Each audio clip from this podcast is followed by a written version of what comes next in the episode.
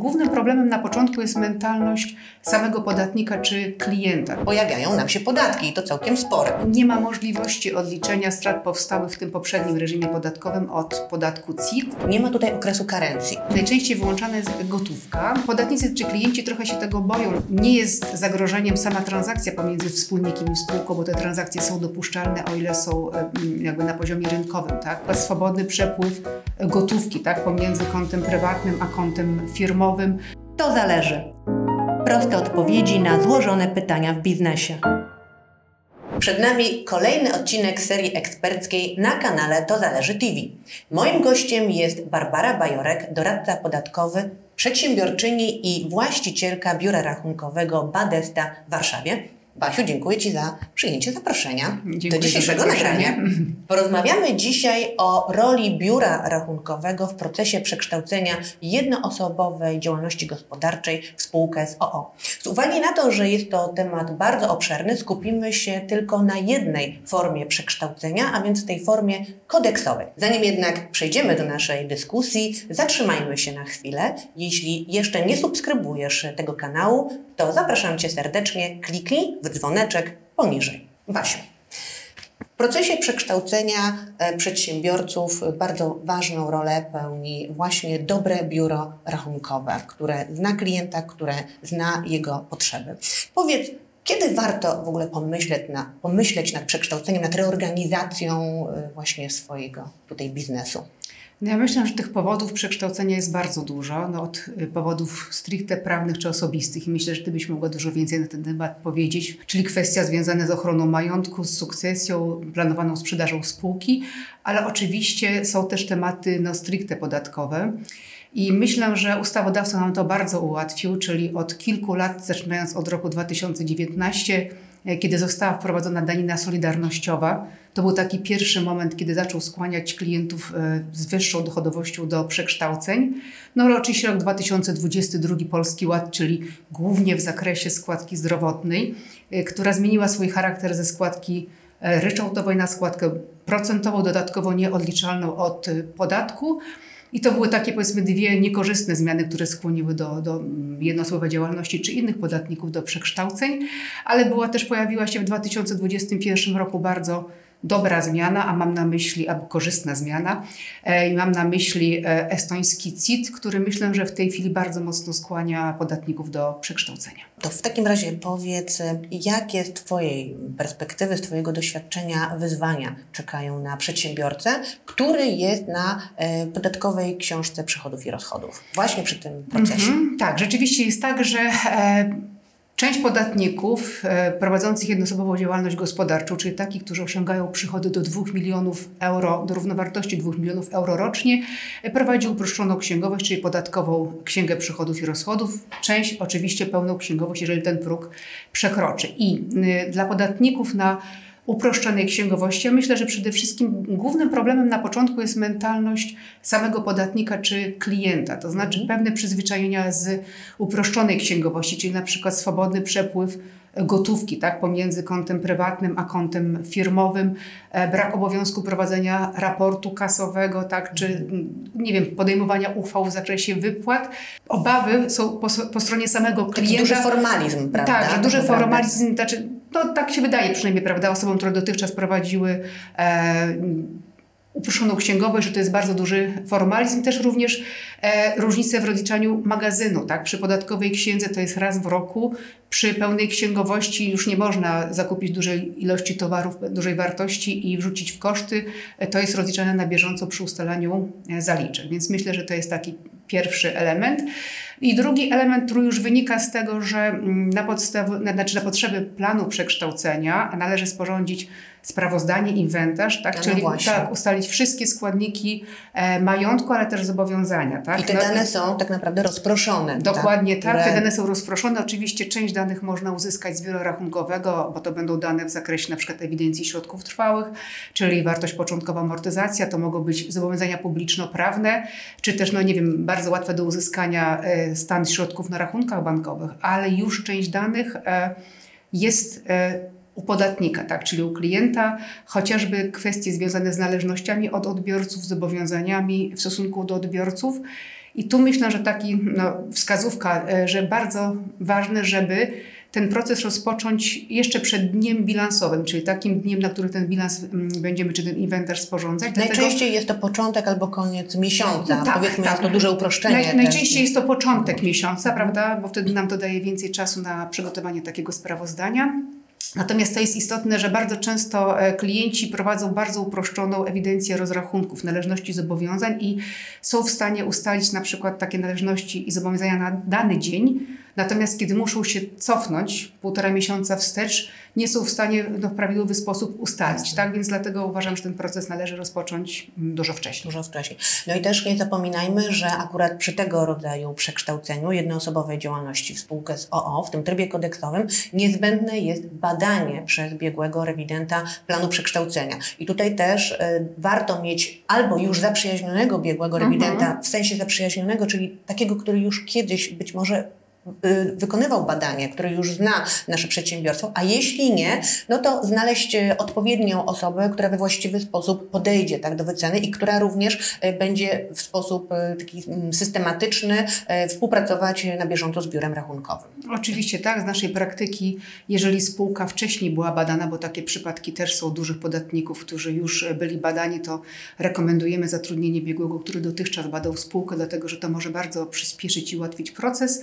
No w przypadku, kiedy takiego biegłego nie, nie było, no bo jest tak, jednoosobowa działalność. No to wtedy rekomendujemy, żeby albo kancelaria, prawda, albo rzeczywiście biuro rachunkowe no, zarekomendowało biegłego, który jest bardzo sprawny w takim procesie badania, żeby maksymalnie ten okres skrócić. Nasze filmy i podcasty oglądane są coraz chętniej, a komentarze i polubienia jednoznacznie wskazują, że treści, które dla Was tworzymy, przypadają Wam do gustu. YouTube coraz częściej wyświetla nasze filmy na głównej stronie, a kanał gromadzi wokół siebie coraz więcej osób. Zachęcamy Was do zostawienia subskrypcji i spersonalizowania powiadomień. Dziękujemy.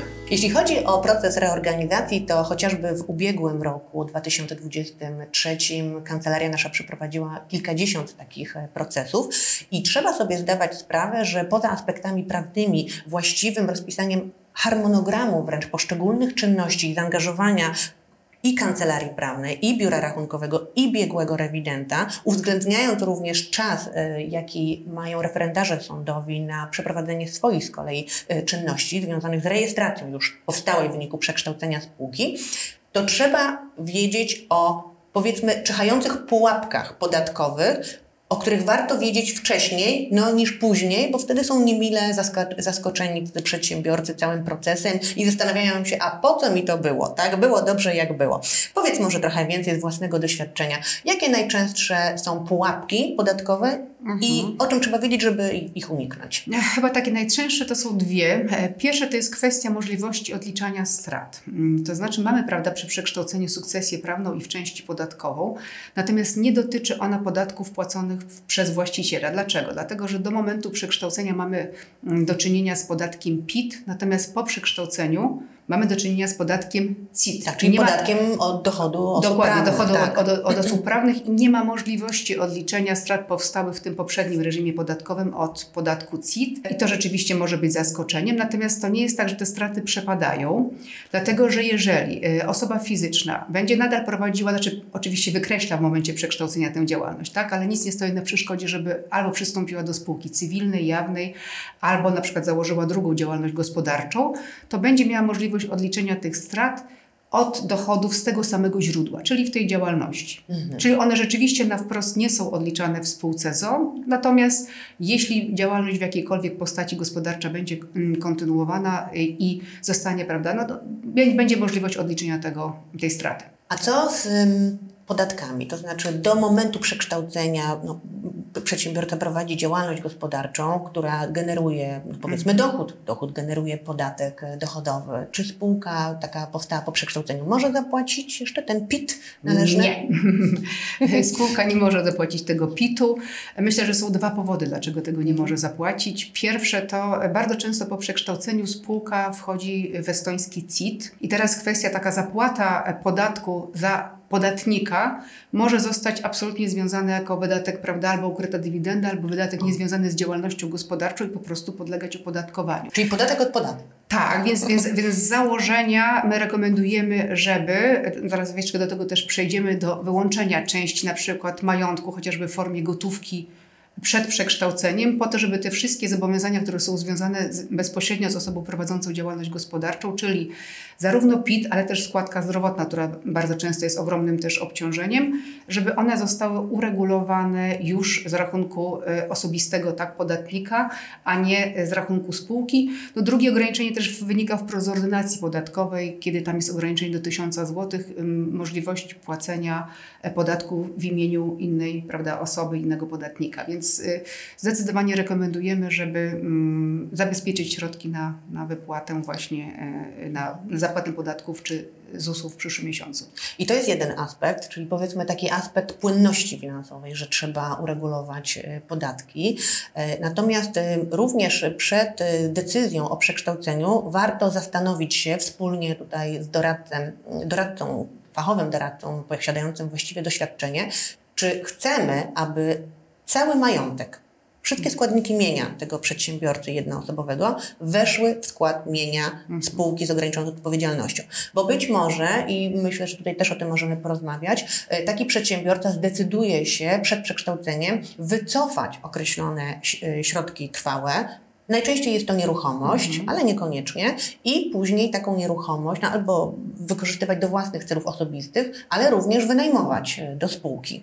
E, powiedz może tutaj z własnej perspektywy mhm. właśnie, najczęściej co jest wyłączane? O, może. No to rzeczywiście najczęściej wyłączana jest gotówka, mm, i, i, czyli to, o, o, czym już wspomniałyśmy. E, I to, to znaczy podatnicy czy klienci trochę się tego boją, natomiast nic nie stoi na przeszkodzie, żeby po powstaniu spółki ZO te środki z powrotem trafiają do spółki, czy w formie dopłaty, czy pożyczki, więc zakład z gotówką to jest rzeczywiście bardzo jakby prosta sprawa. Natomiast e, nieruchomości rzeczywiście e, zdarza się, że nieruchomości są wyłączane i motywów jest wiele.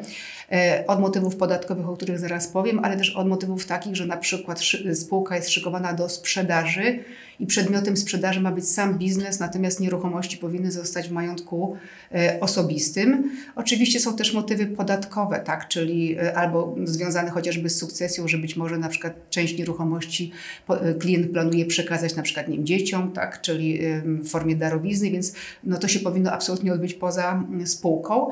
No i aspekty podatkowe, czyli wykorzystywanie nadal tej nieruchomości do, na potrzeby spółki w formie wynajmu, e, no, traktowane troszkę jak taka optymalizacja podatkowa, kiedy rzeczywiście mm, ryczałt od przychodów z najmu to jest 8,5% e, do 100 tysięcy złotych i 12,5% e, powyżej tej kwoty. Przy czym przy małżonkach mamy tak naprawdę przy dwa limity. majątkowej tak, mamy, mamy dwa limity, dwa limity, czyli 200 tysięcy według stawki 8,5% i pojawia się rzeczywiście pokusa, żeby no, w ten sposób tak uzyskiwać część dochodów ze spółki z tytułu wynajmu, a nie z tytułu udziału w zyskach. Czy często zdarza się, że organy podatkowe no, kwestionują właśnie takie wyłączenie nieruchomości z jednoosobowej działalności gospodarczej i później wykorzystywanie, właśnie wynajmowanie mm -hmm. do własnej mhm. spółki, e, argumentując, że nowo powstała spółka powinna zostać wyposażona we wszystkie składniki majątku, które są niezbędne do prowadzenia no, działalności przez tą spółkę. I w związku z tym wykorzystywanie nieruchomości e, przez spółkę Płacenie czynszu e, przez tę spółkę, e, no tak naprawdę jest wyprowadzaniem środków tej spółki. To tutaj jaka jest linia orzecznicza, jakbyś mogła Więc muszę powiedzieć, że tutaj niestety każdy przypadek musi być rozpatrywany indywidualnie i przy takim wyłączeniu ja bym zdecydowanie rekomendowała e, indywidualną interpretację z takim właściwym opisaniem stanu faktycznego i z takim też ogromnym naciskiem na te pozapodatkowe aspekty tak, tej transakcji, tak? czyli właśnie na przykład przygotowanie spółki do sprzedaży, czyli rozdzielenie prawda, majątku majątku od i e, dlatego, że nie jest to jednoznaczne. Możemy uzyskać odpowiedź pozytywną albo negatywną, bo takie odpowiedzi i jedne i drugie się e, pojawiają. Myślę, że nie jest zagrożeniem sama transakcja pomiędzy wspólnikiem i spółką, bo te transakcje są dopuszczalne, o ile są jakby na poziomie rynkowym tak, e, stosowane. Natomiast rzeczywiście pewne ryzyko istnieje, żeby nie zostało to uznane za no, agresywną optymalizację podatkową, czyli tak zwaną klauzulę obejścia e, prawa. Tak? Jeżeli rzeczywiście organ udowodni, że jedynym celem tej transakcji było e, uzyskanie korzyści podatkowych. Czyli no, ta, przy takim wyłączeniu i chęci dalszego wynajmu zdecydowanie bym bym rekomendowała e, wystąpienia, interpretacje no, wskazując na te pozapodatkowe cele przeprowadzenia. Myślę tak. też, że w szczególności to ma znaczenie, jeśli przedsiębiorca decyduje się później skorzystać właśnie z CIT-u estońskiego. To myślę, że tak. tam przede wszystkim. Dokładnie tak, żeby to się nie pojawiło jako ukryta e, dywidenda. Tak. dywidenda. Natomiast naprawdę bardzo często jest tak, że tych motywów jest dużo więcej. Ochrona majątku, tak, e, czyli oddzielenie majątku w formie nieruchomości od e, majątku w spółce. Jak... No kolejna rzecz myślę, to jest też taka, że przy likwidacji później spółki z OO która jest wyposażona w taką nieruchomość. Nieruchomości mają to do siebie, że ich wartość wzrasta, w związku z czym później wycofanie, albo nawet jeżeli nieruchomość zostaje jako jeden ze składników likwidowanej takiej spółki -hmm. kapitałowej, no to pojawia, pojawiają nam się podatki i to całkiem spore, prawda? No więc to jest ta korzyść podatkowa, właśnie dlatego w interpretacji staramy się skupić na tych e, pozapodatkowych, prawda, tak żeby nie było klauzuli obejścia prawa. Teraz tak, e, przy przekształceniu e, kodeksowym trzeba pamiętać, że zmienia nam się numer NIP i REGON. Tak jest.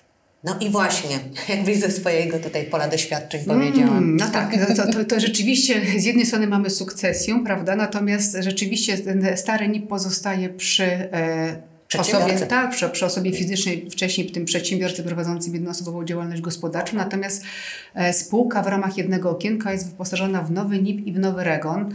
No i jak wiesz z praktyki, to nie zawsze odbywa się tego samego dnia, tak? Czyli zdarza tak. się, że mamy już rejestrację przekształcenia spółki, a nadal e, w KRS nie widnieje ani NIP, ani e, REGON, czyli mamy taki no, krótki, najczęściej, znaczy najczęściej krótki okres przejściowy, ale jednak on tak. E, występuje. No i, i po pierwsze no, ten NIP się musi pojawić, więc y, temat jest taki, że oczywiście y, trzeba dopilnować zgłoszenia wszystkich aktualizacji w Urzędzie Skarbowym, łącznie z tym, żeby taki podatnik znalazł się na białej liście podatników, tak? bo, bo mm, to jest też kluczowe mm, z punktu widzenia obrotu gospodarczego. Drugi aspekt jest taki, że mm, no, też rekomendujemy klientom, żeby, myślę, no, żeby też z doświadczeń, e, żeby jednak mieli przygotowane informacje do swoich dostawców, a także grupę dostawców, chociażby, prawda, nie wiem, w skrzynce mailowej wszyscy dostawcy, żeby w momencie, kiedy rzeczywiście już wszystkie formalności są spełnione, żeby y, jako ukryta wiadomość, żeby do wszystkich rozesłać informacje o, o tym, żeby natychmiast, prawda, już wystawiali faktury z nowym NIP-em.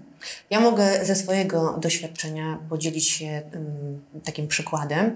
E, w ostatnich dniach grudnia e, ubiegłego roku przeprowadzaliśmy jedno z przekształceń właśnie przedsiębiorcy jednoosobowego w spółkę z OO, e, aby jak najbardziej zniwelować właśnie takie trudności związane z tym, że ten REGON, NIP może być wydany w jakimś tam odstępie czasowym od chwili wpisu spółki do Krajowego Rejestru Sądowego, to składając wniosek do Sądu Rejestrowego y, załączyliśmy pismo przewodnie, w którym poprosiliśmy, aby właśnie dzień wpisu przekształconej spółki nastąpił nie wcześniej i nie później niż, no tu akurat był 2 y, stycznia 2024 roku.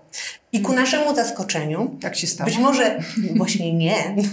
ku naszemu zaskoczeniu przekształcenie zrobiliśmy, proszę Państwa, w trzy dni. E, dosłownie w trzy dni i e, był popłoch, dlatego że w tym przypadku Przedsiębiorca miał wiele punktów sprzedażowych, w których były kasy fiskalne, punkt sprzedażowy nie na terenie jednego miasta, ale na terenie tak naprawdę całego kraju i pojawił się problem. Czy wstrzymywać sprzedaż, to absolutnie byłoby niekorzystne, nawet nie z, z poczucia e, chęci zarobku. No grudzień wiadomo, to jest też taki miesiąc powiedzmy najbardziej e, korzystny dla przedsiębiorców, ale również z punktu widzenia podpisanych umów najmu właśnie z takimi e, wielkopowierzchniowymi e, sklepami. Oni tam po prostu z umowy najmu wynika, że nie można wstrzymać sprzedaży, e, jeżeli centrum handlowe jest otwarte. W związku z tym trzeba było dokonywać sprzedaży, ale jednocześnie nie miało się kas fiskalnych już na nowy NIP.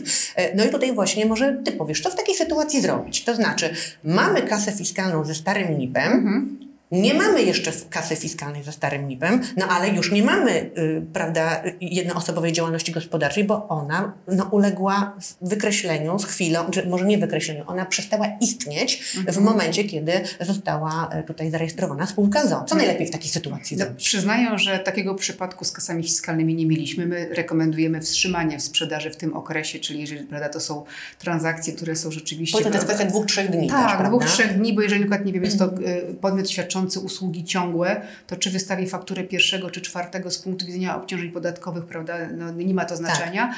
Przy kasach fiskalnych tak na szybko teraz myśląc, zdecydowanie uważam, że e, rejestracja jest zawsze lepsza niż brak rejestracji w kasie, czyli e, na stary NIP lepiej. Na stary NIP, tak. więc na, tak, odpowiadając na teraz, to nie jest doświadczeń, prawda, bo takich akurat nie mamy jeszcze, ale, ale zdecydowanie byłoby to w dalszym ciągu rejestrowanie sprzedaży na Lepszym rozwiązaniem tak, niż, niż, niż brak rejestracji, prawda? czyli sprzedaż bez, tak, bez użycia kas fiskalnych, znaczy też brak sprzedaży w sytuacji, kiedy jej wstrzymać nie można. Tak. To teraz poruszmy, myślę, takie zagadnienie związane z zyskami wypracowanymi jeszcze e, w czasie trwania jednoosobowej działalności gospodarczej, e, no ale z jakiegoś powodu te zyski nie zostały wypłacone przed e, przekształceniem. Mhm. I teraz, czy spółka z ograniczoną odpowiedzialnością może wypłacać te zyski powstałe jeszcze właśnie w trakcie jednoosobowej działalności. Mhm. Takie sytuacje zdarzają się bardzo często, e, zwłaszcza w firmach handlowych, które mają bardzo dużą mm, wartość majątku, na przykład w zobowiązaniach czy w zapasach, w należności, przepraszam, czy, czy w zapasach, e, co powoduje, że tak naprawdę te zyski wypracowane w latach ubiegłych są zatrzymywane w spółce, nie są wypłacane, po prostu dlatego, że one fizycznie, no nie ma ich w kasie, tak? Są jakby w innych składnikach, tych mniej ruchomych składnikach aktywów. I rzeczywiście w takiej sytuacji e, pojawia się pytanie, co zrobić, tak? Czy one rzeczywiście w momencie, kiedy sporządzamy sprawozdanie finansowe, tak? Czy ten taki inwentarz na, na potrzeby e, przekształcenia, no określimy jaka jest, jaka jest wartość aktywów, no jaka jest wartość zobowiązań, no i wtedy no, patrzymy jaka jest tak naprawdę wartość majątku e, danego prawda, przedsiębiorcy w przyszłości spółki. No i należy podjąć decyzję, tak naprawdę jaka część tego majątku po pierwsze e, zasili nam kapitał e, zakładowy, tak, czyli mm, udziałowy tak, w przypadku spółki. ZO, a jaka część... Kapitał zakładowy. Tak, zakładowy, tak, mhm. tak. A mhm. jaka część zostanie przesunięta do zobowiązań e, z tytułu właśnie niepodzielonych zysków w przeszłości. Tak? I, i, takie, i taka, znaczy bardzo to jest istotne, dlatego że tak, była kiedyś silnie orzecznica, orzecznicza czy bardziej interpretacyjna niż orzecznicza, mhm. pod, taka, że te zyski będą podwójnie opodatkowane. Na, na, na, czyli, czyli, że spółka tak. wypłacając, no na nowo odliczy podatek Dokładnie. do osób prawnych, tak mimo jest, że już był PIT, Jako podatek prawda? od dywidendy, tak. prawda, czy, mhm. czy jakiś mm, pomysł na, na ukrytą dywidendę w przypadku, e, ukryte zyski w przypadku tak. estońskiego CIT. Na szczęście e, linia się zmieniła. W październiku mieliśmy taki bardzo dobry wyrok w tym zakresie, ale co ważniejsze, również linia interpretacyjna w urzędach skarbowych i w tej chwili rzeczywiście nie ma obowiązku E, odprowadzenia podatku przy takiej wypłacie. Natomiast trzeba to zrobić mądrze, tak? czyli już na etapie e, planu przekształcenia, na etapie sporządzenia sprawozdania finansowego czy bilansu otwarcia w podmiocie przekształconym musimy bardzo e, szczegółowo wyodrębnić, prawda, czyli jaka część tych zysków po prostu będzie podlegała późniejszej wypłacie została, powstała w momencie, mm, e, kiedy była jeszcze prowadzona jednoosobowa działalność gospodarcza. Czyli innymi słowy należy taką sumę pieniężną y, ujawnić w sprawozdaniu, y, znaczy przepraszam, w planie przekształcenia, mhm. E, w bilansie otwarcia, tak? Tak Również. jest. I, mhm, I w sprawozdaniu samym finansowym składanym, prawda? Mhm. Tak. To teraz y, jedynie zróbmy taki teaser, dlatego że to jest temat rzeka. Mam tutaj na myśli CIT estoński i to jest myślę świetny temat, ale na kolejne e, nagranie. Także mam nadzieję, Basiu, że będziesz jeszcze raz, nie jeden raz właściwie moim e, gościem. E, ale właśnie, na co należałoby zwrócić uwagę, przekształcając jednoosobową działalność gospodarczą właśnie w spółkę z OO z zamiarem wejścia e, na podatek no tak naprawdę odryczałtowy, tak? od mhm. dochodów osób prawnych, no bo tak jest nazywany ten podatek e, powszechnie, CIT-em estońskim. Mm, e, powiedz, aha, tutaj jest jedna ważna rzecz, nie ma tutaj okresu karencji. Przy takim przekształceniu, od razu po przekształceniu można wejść na ten CIT estoński, a nie trzeba czekać określonego terminu tutaj wyznaczonego przez ustawodawcę. Powiedz, Podatek od przekształcenia. Czy on się Mhm. pojawia? Jeśli tak, to kiedy może się pojawić? Mhm. Rzeczywiście są, e, estoński CIT ma to do siebie, tak już krótko, że ma kilka e, miejsc, w których może pojawić się e, opodatkowanie i rzeczywiście w momencie przekształcenia pojawi się, może się pojawić po pierwsze podatek od przekształcenia i korekta wstępna. I nie wchodząc głęboko w szczegóły, w jednym przypadku jest to różnica pomiędzy bilansową a podatkową wartością majątku, a w drugim przypadku jest to różnica pomiędzy bilansowymi a e, księgowymi przychodami i to są tak zwane różnice przejściowe. Nie będę wchodziła w szczegóły, Mhm. tak natomiast, tak jak mówię, mamy dwa punkty, gdzie ten podatek może się pojawić i e, Dwa co- podatki właściwie. Dwa podatki, tak, dwa podatki. I, I po pierwsze dobra wiadomość dla podatników prowadzących podatkową księgę przychodów i rozchodów. U nich te podatki nie występują. Dlaczego? Dlatego, że no, podatkowa księga przychodów i rozchodów to jest księgowość uproszczona, więc tam nie ma e, dwóch księgowości na potrzeby bilansowe i podatkowe, tylko po prostu jest no, jedna księgowość. E, To samo jeżeli chodzi o przychody i koszty, więc ci podatnicy mogą być spokojni. Natomiast niestety przy podatnikach tych większych, powyżej 2 milionów przychodu euro rocznie, którzy już przed Weszli. wejściem tak, e, prowadzili pełną księgowość, no oba podatki mogą wystąpić. Mm, I tu jest dobra wiadomość. Znaczy, po pierwsze, w, takiej sytuacji na pewno trzeba zbadać e, jeszcze przed no, zaplanowaniem przekształcenia, jaka jest potencjalna wysokość tych podatków, tak? Czyli porównać rzeczywiście tą em, bilansową i podatkową wartość majątku, a także przychodów i kosztów. No więc określić po pierwsze, jakie mamy tutaj ryzyka podatkowe, jak, jaki, jak podatek em, będzie wyglądał i Dobra wiadomość jest taka zła, że te podatki rzeczywiście występują, natomiast dobra jest taka, że pewnych okol- okolicznościach obu można uniknąć. To znaczy w jednym przypadku. Może to zostawmy na kolejny odcinek. Zróbmy taki niedosyt e, dla naszych e, widzów. E, ale podsumowując trochę Mhm. tak jednym zdaniem to, o czym dzisiaj mówimy.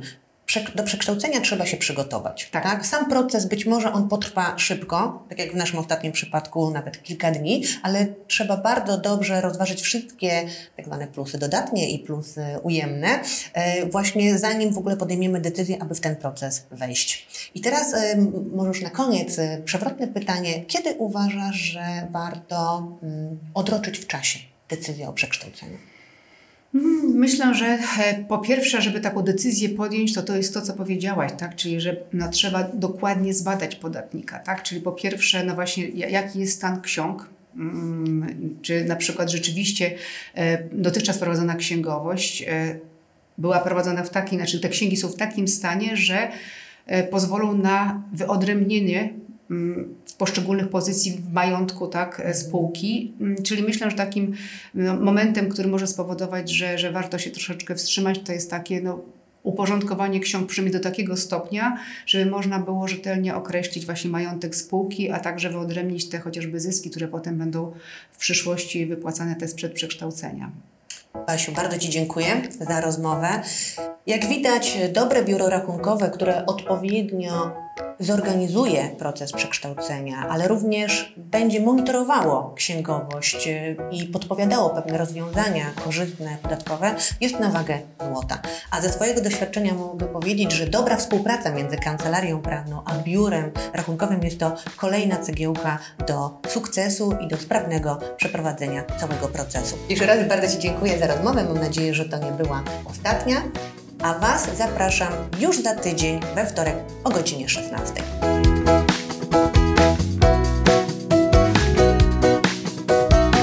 Jeżeli aspekty prawne związane z Twoją firmą pochłaniają Ci zbyt wiele czasu i energii, kliknij link w opisie tego filmu i skontaktuj się z naszą kancelarią. Będzie dużo łatwiej. To zależy. Proste odpowiedzi na złożone pytania w biznesie.